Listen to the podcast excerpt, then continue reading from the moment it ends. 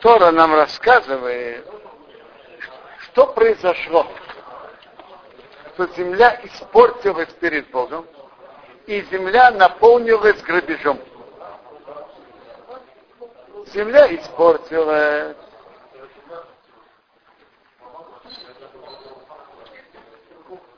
На земле, на земле появилось много людей, которые занимаются развратом и идолопоклонством. И это преступление перед Богом. С другой стороны, земля наполнилась грабежом. Это преступление между человеком и человеком. Бог увидел землю, что она испортилась, что испортилось каждое живое тело свое поведение на земле. Что значит испортилось? Значит, во-первых, что такое, что люди испортились? В чем? Так тут написано так, в конце предыдущей главы, что люди, сыновья судей, увидели дочерей человека, что они красивые, и брали себе жен, каких, каких только выбрали, каких хотели. То есть не смотрели на то, что она обручена с кем-то или не обручена, замужем, не замужем. Брали, хватали из-за своего положения, будучи сыновьями судей, сыновьями людей, которые имеют власть в своих руках, пользуясь положением своих, своих отцов, брали чужих жен. Разврат.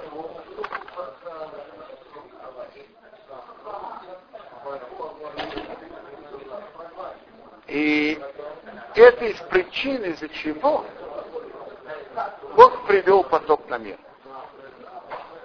Талмуд говорит очень интересно, что поколение потопа, они так себя вели, потому что им было слишком хорошо. Они жили долгие годы, климат был прекрасный, э, проводили время с музыкой, болезней у них не было, были здоровыми. Вы же видите, что люди до потопа жили сколько? 900, 800. Кто-то жил 895, а так все жили больше. А, кто-то жил 775. Один жил 300 Потом была страшная трагедия. Ханох, вы не знаете, какая трагедия с ним произошла. Он умер очень молодом возрасте. Ему было всего-навсего 365 лет. Страшная трагедия. А все остальные жили обычно около 900. Ленов жил 777. И они хорошо справлялись с законами природы и разными тайными силами.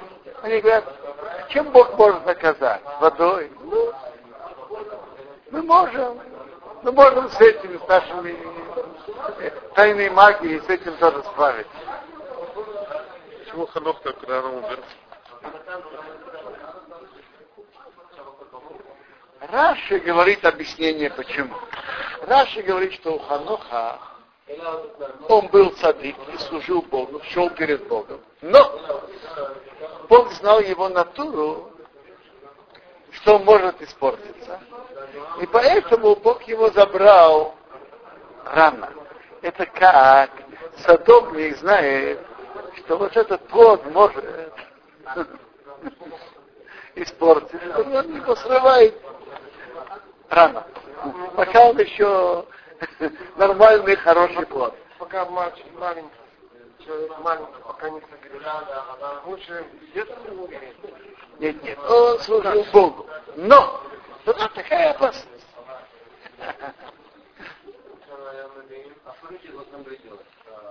Он не выполнит ни одной миссию мальчик. Люди должны были, смотрите, всему человечеству Бог дал шесть заповедей. По большому счету, эти шесть заповедей значит вести, идти по прямой, э,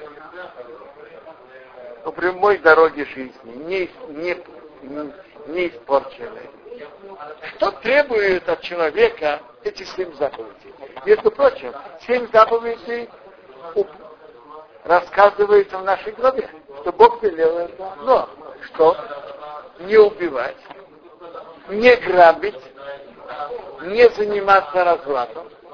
И скажу вам прямо, запрет разврата для нееврея очень не широкий. Не иметь отношения с чужой женой, не иметь отношения с мужчиной, не иметь отношения со скотом. Со скотом. Что не имеет отношения с мужчиной? Что? А, мужчина с мужчиной? Мужчина с мужчиной. А. Э, есть еще запреты.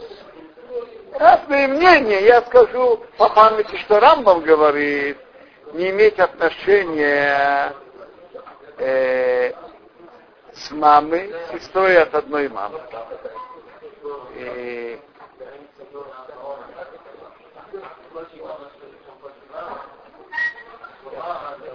сестрой от одной мамы, мамы. То есть запреты не широкие. Э, есть Талмуде мнение, да, сестра мамы, сестра папы, жена мужа. Есть мнения разные, что какие из них запрещены. Но это намного уже, чем у евреев. Так люди стали, как говорится, беситься от жира.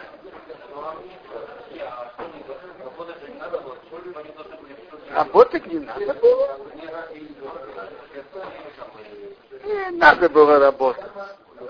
Раз Бог сказал человеку в поте твоего лица, будешь есть хлеб, значит работать надо. Митраж говорит нам страшные вещи. Что знаете, когда пришел потоп? Когда люди узаконили отношения мужчины с мужчиной и отношения со скотом. Узаконили нормальные отношения. И, и Талмуд говорит, и, и, и Медраж так говорит. Я бы сказать, сказать вам, под какими лозунгами была проведена эта линия за узаконивание. Все равно же люди это делают. Так почему что это было незаконно? Но мы видим, что узаконить извращение это страшная вещь. Тому говорит нам интересную вещь что не евреи приняли на себя много заповедей,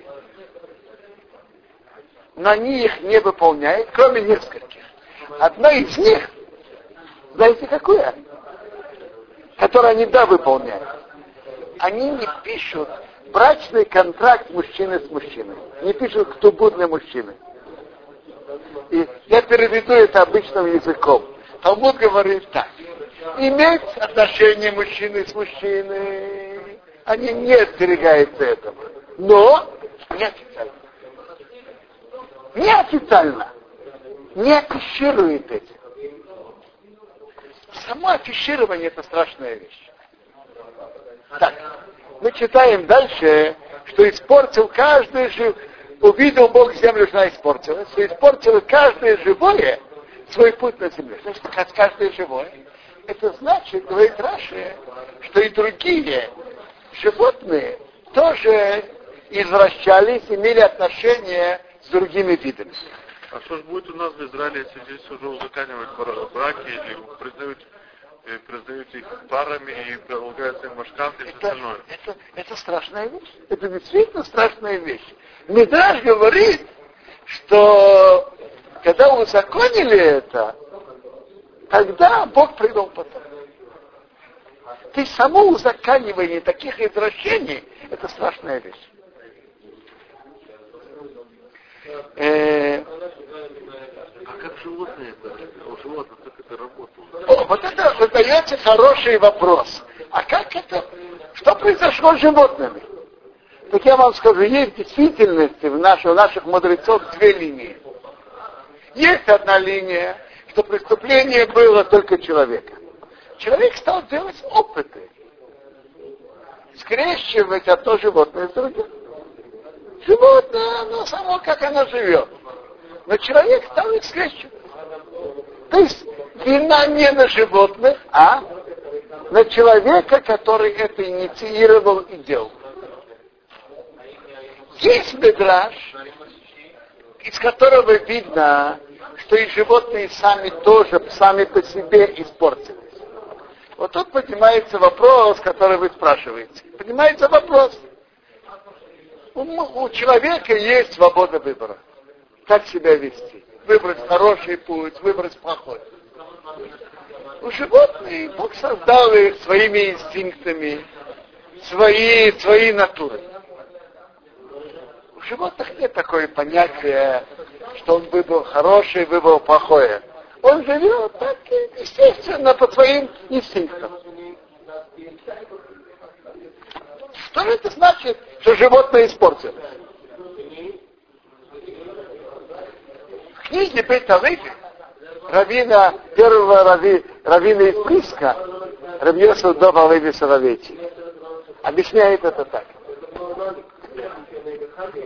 Вы помните, неделю назад мы говорили о духовной силе действий человека.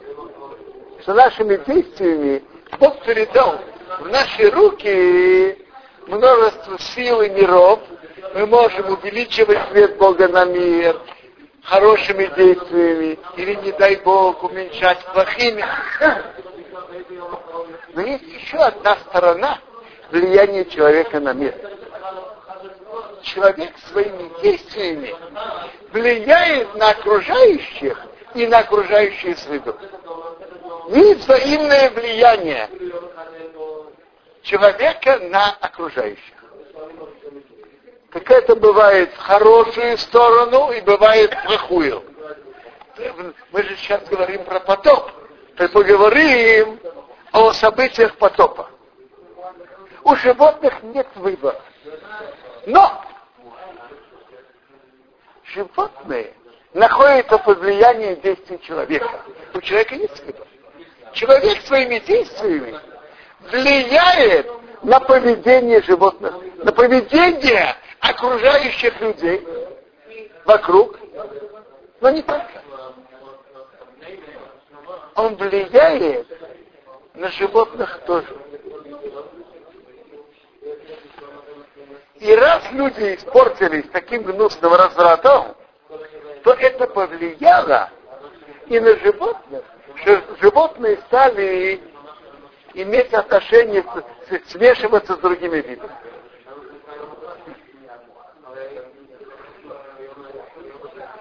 Есть большое влияние человека на окружающих. В хорошую сторону и в плохую сторону. Когда поколение потопа так извратилось, они повлияли своими действиями на окружающую среду и на животных. Даже на животных. Между прочим, я понимаю, что Ноах, который был цадык Тамин, полноценным цадыком, его заслуга была, конечно, очень велика, но, но у него есть еще добавочная заслуга, что было влияние, окружа... плохое влияние окружающей среды, которое, естественно, бы повлияло, и он противостоял этому влиянию окружающей среды. А как это на окружающую среду влияло? Ну, животные стали разраться, а окружающая среда. Я, секундочку, когда я говорю влияние на животное, влияние на окружающую среду, это есть, и есть, как сказать, физическая атмосфера вокруг, и есть духовная атмосфера вокруг. Когда люди так извратились, они изменили э, гарму, духовную гармонию в природе. Духовная гармония между силами добра и силой зла, стремление к хорошему и стремление к плохому, и повернули это в плохую сторону. Они повлияли на всю окружающую среду. Понятно, что на человека, но мы видим больше этого. Не только на человека, но даже и на животных. Они повлияли и на животных тоже. Что животные стали скрещиваться с другими видами. Тут мы видим влияние, вли... то есть каждый человек, который делает какое-то действие, он влияет, может влиять на окружающую среду. Возьмем на хорошую сторону.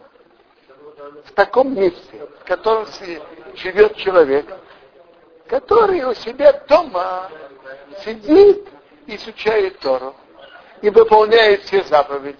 Никто о нем не знает. Он, он живет, допустим, где-то в Саратове. И других евреев религиозных, кроме него, нет. Допустим. Самими свои, своими, своими действиями он влияет на окружающую среду. Давайте скажем, не просто теоретическое влияние. Скажем, э, тут наши, в нашем районе живет интересный еврей, который преподавал в университете в, Тар, в Тарту, в старом университете. Э, а он и его жена соблюдали все законы. Жена ехала в Микву из Тарту, иногда в Ригу, иногда в Ленинград. Это, это поездка, одна из них, по-моему, 7 часов, другая около 5 часов, в одну сторону. И он соблюдал все законы. Так это то, что он делал, посыла, посыла, посылала свои лучи света и влияния на окружающую среду. Теперь, в каком-то месте человек сидит, изучает Тору, делает добрые дела, соблюдает заповеди, это влияет на всю окружающую среду. Вот возьмем реально. Тут Барух Хашем собирается большая группа людей, которые сидят и изучают то. И Барух Хашем приходит вечером и изучает. Это хорошо для каждого из тех, кто участвует в уроках, но это влияет и на весь мир вокруг тоже. То, что тут слышится голос Торы, это имеет свое духовное влияние вокруг. И это известный факт. Э, в Америке как стали распространяться новые ячейки и новые места Торы. Вы знаете как? В городе, в котором почти не было соблюдающих евреев, организовывали новое место изучения Торы, Колеу, который днем они сами учились, а вечером, начиная с 5-6, обучали других. И постепенно в этом месте зарождалась новая ячейка Торы. Понятно, что часть этого было из-за учебы жителями этого города. Но большая часть этого было само то, что в этом городе было место изучения Торы, это влияло духовно на всю окружающую среду. И можно сказать, если бы даже они не учились бы с окружающими, как часть влияния духовное была бы. Человек своими действиями влияет на окружающую среду. В чем это было заметно в чем-то? Есть пример один. Э, с Малямоси, э, да. этот, э, Ишуф Хардимный, как рассказывают, если это Ишуф, Ишуф построили несколько десятков лет назад в пустыне, на границе с пустыней. Так местные бедуины рассказывают, что для того, как не построили, как евреи не стали там жить и не построили, где изучать Тору, у них не было дождей. Как, как построили Мария мост, там, Ишуф, у них появились дожди. Интересно. Это рассказывают. Это рассказывают. Бедуины? Да, я, жители Мария моста мне это рассказывают. Бедуины моим. Это, это очень важная сторона. Когда человек делает добрые дела, то это очень выгодный бизнес я имею в духовном плане, получается, что он может получать дивиденды от следствия его действия, понимаете? Кроме того, что он сам делает добрые дела, но от его добрых дел это повлияло на других. И те делали добрые дела, и имели заслуги, так он получает какие-то проценты. По, по, эти расчеты уже ведет Бог сам на небе. Но это очень интересная вещь, что мы нашими действиями влияем на окружающую среду, улучшаем духовную атмосферу окружающем мире, или, или наоборот, нашими действиями влияем на окружающую Мы можем влиять и влияем на окружающую среду. Это то, что я хотел сказать. Пожалуйста, вот мы когда с Нафтали Горохочком учили здесь, он, значит, дал такой комментарий, что вот то, что извратила суть всякой плоти, что был виновен человек, то есть люди так хотели э, именами Всевышнего, пользуясь методами творения, стали э, создали всех бандазавов, тиазавов, там, и так далее. Вот, Смотрите, эту сторону я не знаю, но, но что они пользовались тайнами творения, они знали в этом. Это верно. И то, что, и то, что они стали скрещивать виды, есть, есть такой путь у наших мудрецов. Теперь, теперь точно ли это именно сделало это? Возможно, что да. Я, я не могу сказать ни да, ни нет точно, но возможно. Когда Новых выпускал там и голубя,